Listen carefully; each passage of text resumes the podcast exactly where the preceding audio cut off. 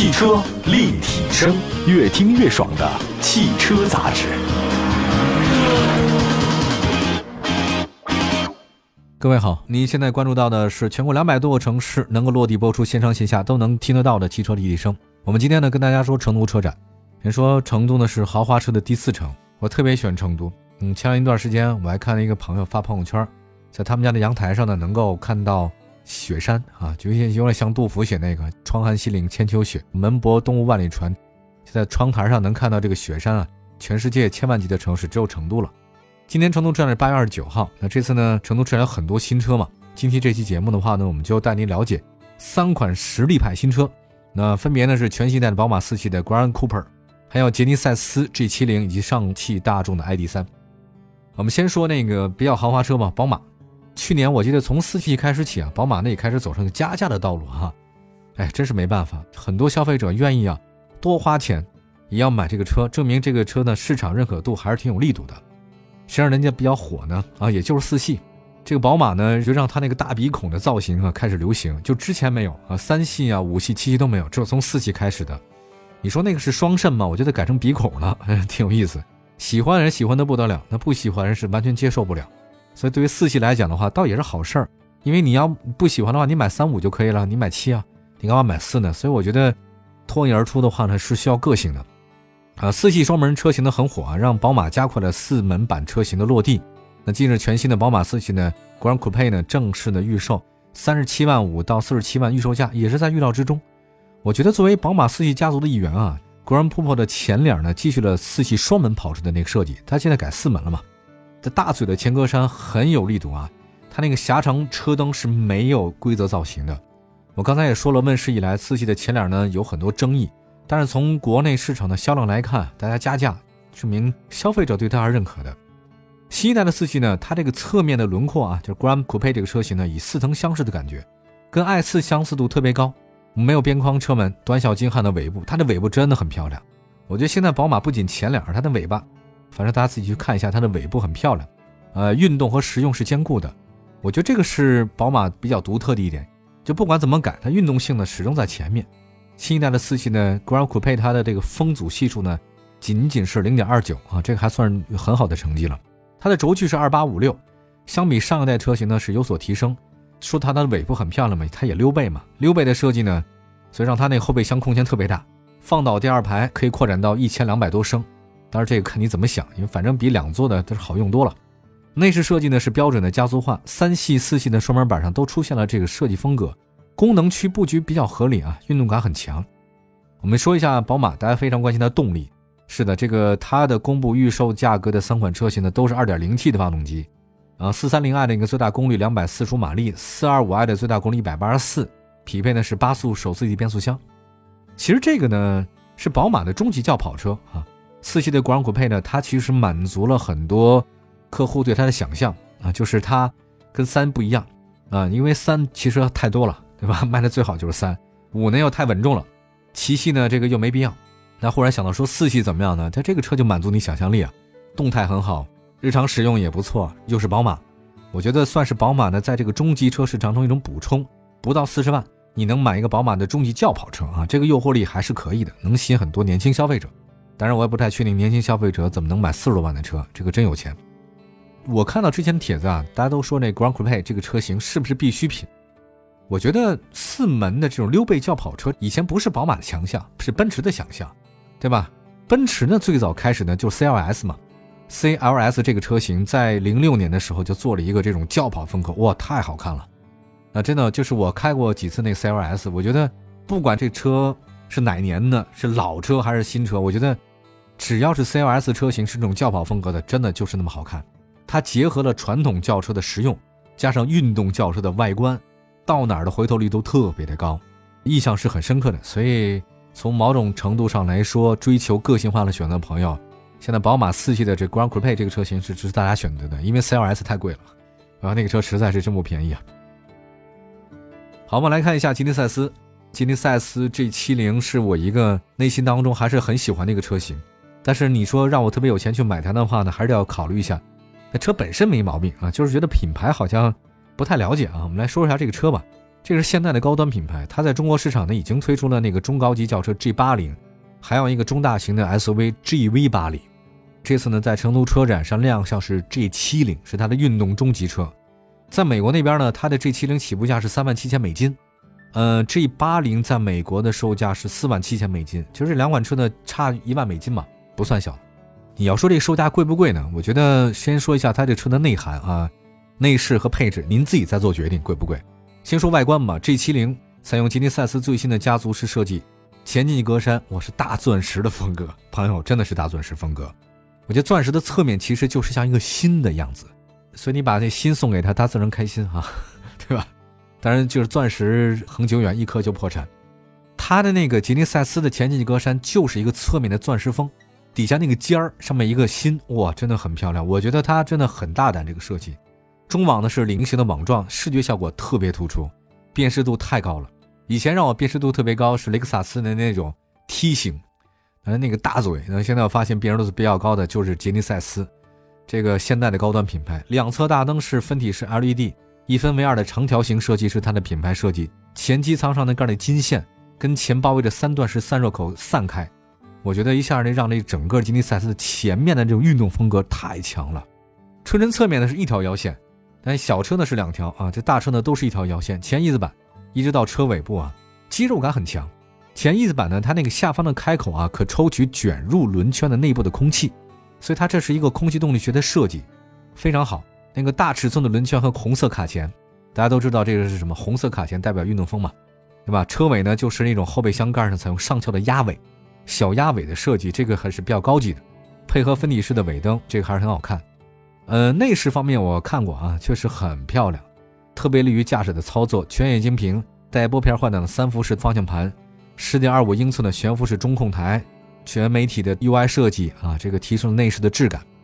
G70 的轴距是二八三五，那在海外市场有二点零升的涡轮增压直列四缸，还有三点三升的 V 六双涡轮啊。从某种程度来讲，我建议大家选择二点零升涡轮增压，这样你每年的车船使用费啊就不多，三百多块钱。你要选三点三升，这个就三千多块钱了，所以就比较贵哈。当然呢，你要说那是 V 六的，那不太一样哈。但是日常的话，你就直列四缸嘛。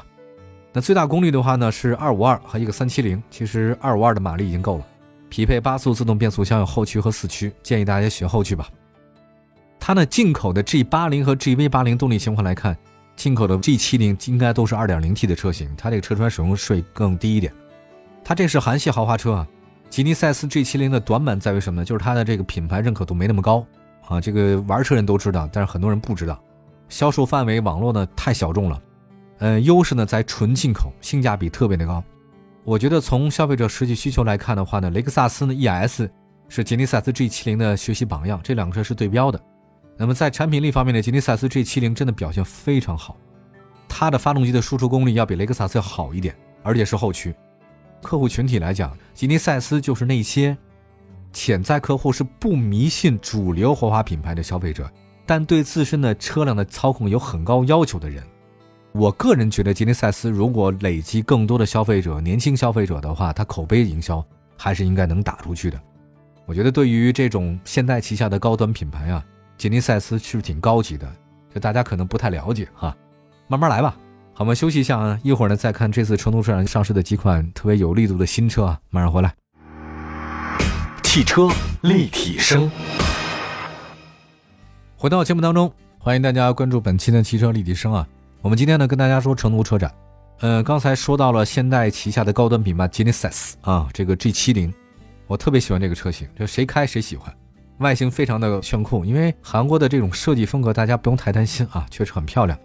我记得前一段时间我看过一个帖子，一个朋友发的朋友圈，在那个古德伍德节上，规模最大的赛车节，现代旗下的那个吉尼赛斯带了一个叫 G70 的猎装版，哇，太好看了。本来吉尼赛斯就很不错，G70 啊，但是他又加了一个那个猎装版本，Shooting Brake 的。我当时看那个帖子下面就一堆人留言说，哇，这个太好看了，太帅了。然后呢，一开始觉得不好看，怎么越看越好看？还有人说这个平民宾利就是这样了，就老百姓开的宾利。这车的优点实在太多了，不用再讲。下面再说一个上汽大众 ID.3，因为这个新能源车型嘛，那我就想，如果问大家，你要觉得现在哪个话题度最高的新能源汽车品牌，那不用讲嘛，肯定是特斯拉，对吧？榜上有名，特斯拉都是领先其他品牌的。但是我觉得特斯拉这个趋势呢，这两三个月它的销量它有所下滑哈。今年以后哈，传统燃油车型呢开始转型，比如说上汽大众，它这个推出 ID 系列就还是挺有力度的。上汽大众的 ID.3 这次成都车展将会首发新车呢，大家都知道是大众 MEB 平台，定位呢是纯电的紧凑掀背。ID.4X、ID.6X 它是 SUV，这次呢三它不是 SUV 是轿车了。早在我觉得今年六月份的时候，有说 ID.3 的那个申报材料在工信部上能查到了。我觉得一上工信部，大家都知道它这个离上市就很近。ID.3 呢是基于大众 MEB 平台打造的纯电紧凑两厢车，它跟海外版的设计很像，基本一样。那个前格栅都封闭的扁平化的大众 logo，整个的蜂窝状的前包围在 ID.3 上都出现了。别忘了是大众出现的第一款轿车的纯电车型 ID.3。尾部方面很可爱。它有一个小型扰流板，增强了运动感。尺寸方面，大家比较关心的话，说一下：长四二六，轴距是二七六五，属于同级别车中的一个大号车。以 ID.4X 的乘坐体验来看，ID.3 的车内空间其实让人会满意的啊。动力方面，ID.3 搭载一台最大功率一百七十马力的后置电动机，最大扭矩三百一。续航方面，高配的车型会超过五百，那主打车型的续航里程呢是超过了四百以上。我看到一些这个网上的这个朋友都觉得应该是大众最可爱的一款小型的轿车啊，就是这个 ID.3。那大家比较关心它的这个价格，因为看看吧，ID.4X 价格是二十万以内，如果紧凑轿车 ID.3 的话呢，我觉得应该会卖到十五到二十之间，最大可能性是十七万。我觉得十七万卖这么一个 ID.3，你要说它特别便宜嘛，倒也不是。不过我觉得对于潜在的用户来讲是有诱惑力的。那毕竟上汽大众嘛，这个到哪都能修车。深耕中国市场多年，我觉得它那个覆盖网络、销售网络很齐全，大家可能会买的稍微放心一些啊。我对这款车型的最大印象就是它内饰特别好，也以我的个人看法，因为外形不用讲，它内饰呢就双色撞色，然后年轻人特别喜欢什么白色、橙色呀，啊各种颜色往里造，所以总感觉这个车是挺可爱嘛。总的来讲，我觉得如果这个车不卖到十五万以内，其实它的优势不是很明显，但是大众 VW 品牌呢有一定优势。再看吧，其实我觉得大家也都明白，现在这个传统能源在新能源的这个时代还有多大的影响力呢？就看他们做的彻底不彻底啊！如果是十五万左右还有优势，如果卖到十八万，这个就悬了啊！好，我们来说一下今天这三款车，其实都是成都车展上大家可能比较关注的重磅车型。有两款呢，一个是宝马，一个是吉尼赛斯，都是豪华品牌运动。我刚才说那个全新宝马四系的那 Grand Coupe 这个车型呢，是能提供运动和实用性。呃，现代的高端吉尼赛斯 G70，这个绝对是高性价比的运动豪华中级车，很拉风。那上汽大众 ID.3 其实能给电动车上带来多大的冲击呢？就看它的定价多少。当然也值得期待啊，毕竟是大众出的第一款新能源的轿车。今年七月份我看了一下那个数据啊，上汽大众 ID 家族销量已经是超过三千辆，这个数据还是不错的。大家都期待成都车展，我们也都期待看看成都车展到哪些新车。汽车立体声，关注你的汽车生活。您的爱车情报站，会新车，私车定制，会买车，会客厅大驾光临。庖丁解车，精准分析，会拆车大师来帮您会用车，自驾上路会玩车。我们都是汽车人。节目的这下半时段最后一点时间呢，跟大家呢来说一下商用车的一些资讯啊。二零二一年呢，是咱们国家全面实施国六的一个关键节点啊，也是达成双碳目标的关键之年。各家的零部件企业呢，加入到了国六时代。那接下来呢，我们一起了解各零部件企业上半年的战绩啊。首先，我们来说解放动力。七月份，因为国六升级、市场政策不明朗等因素呢，是轻型商务车市场的产销量的大幅下滑。在这个严峻的市场形势之下呢，解放动力劲威系列发动机销量呢却逆势上扬。劲威产品单月销量呢是五千余台，创出新高。其中 C 四 DB 机型单月销量突破三千五百台，环比增长百分之五十。国六机型的单月销量呢首次突破三千台。C 四 DD 这个机型呢是单月销量超一千五百台，环比增长百分之一百二十三，百分之百是国六机型。除此之外呢，一汽解放发动机事业部呢上半年利润行业第一，发动机销量、主营业务收入、利润分别完成全年必达目标的百分之五十六、百分之五十四和百分之六十九。恭喜解放动力啊！这个劲威单月销量创新高。再来看潍柴动力，二零二一年八月十七号，潍柴重磅宣布第四十万台国六发动机下线交付，并且正式启动千城万店十万精英国六服务潍柴行活动。四十万台啊，标志着潍柴国六全面发力，产销量遥遥领先，稳居行业第一，再创历史新高。在国六阶段呢，更凸显了潍柴的领先优势。同时，在活动现场呢，潍柴推出了最新国六服务政策，公路用车排放质保件保修期长达七年七十万公里，服务渠道激励政策优，工时单价标准最高达一百二。好，这个是潍柴动力方面的消息啊。那接下来再看欧康动力，七月份欧康动力系统事业部动力一厂迎来了订单的新高，实现的二点零产品呢，从日产一百二十台到日产两百五十台。二点五产品呢，从日产九十台到日产两百台，实现了产能的快速提升，来满足对客户订单保质保量交付。七月份下线发动机的六千零五十八台，月产再创新高。另外，七月三十号，欧康动力工厂的品鉴之旅呢，在山东潍坊开启，同时发布了 F 二点五轻型柴油动力产品。随着咱们国家国六排放标准的全面实施，蓝牌新卡呢，增加了发动机排量不大于二点五升的新规。在国六切换与法规收紧的关键时期。欧康动力推出了 F 二点五产品，自主研发的动力产品呢，对政策相应更加及时的同时，也更加适合中国的工况。再来看法士特的消息啊，近期法士特年产二十万台 S 变速器智能工厂项目的竣工，那这个项目的实施呢，将大幅提升法士特 S 系列变速器的产能，使成本的进一步降低，让中国的商用车用户呢，真正用得起高端变速器，进一步巩固国产装备制造的行业地位。法士特年产二十万台的 S 变速器智能工厂项目呢，位于西安的高新区，由西安法士特汽车传动有限公司呢是投资建立，总投资十八点五亿元，占地两百七十八亩。这个项目呢是法士特集团“十四五”规划的重点项目，主要生产法士特下一代战略性产品 S 系列变速器和 AMT 自动变速器。其实法士特 S 系列变速器凭借优异的性能，吸引了许多客户的目光，像国内的如陕汽啊、东风、福田等整车厂。新车型高端样车成功配套 S 变速器，那海外市场的客户对象已经扩展至美国、荷兰、奥地利、白俄罗斯等多个国家和地区。呃，今天节目就是这样，请大家关注我们的汽车立体声，全国两百多个城市落地播出。希望大家可以在关注官方微信、微博平台和同名搜索“汽车立体声”，能找到我们的节目。欢迎留言，感谢大家收听，我们下次节目接着聊，拜拜。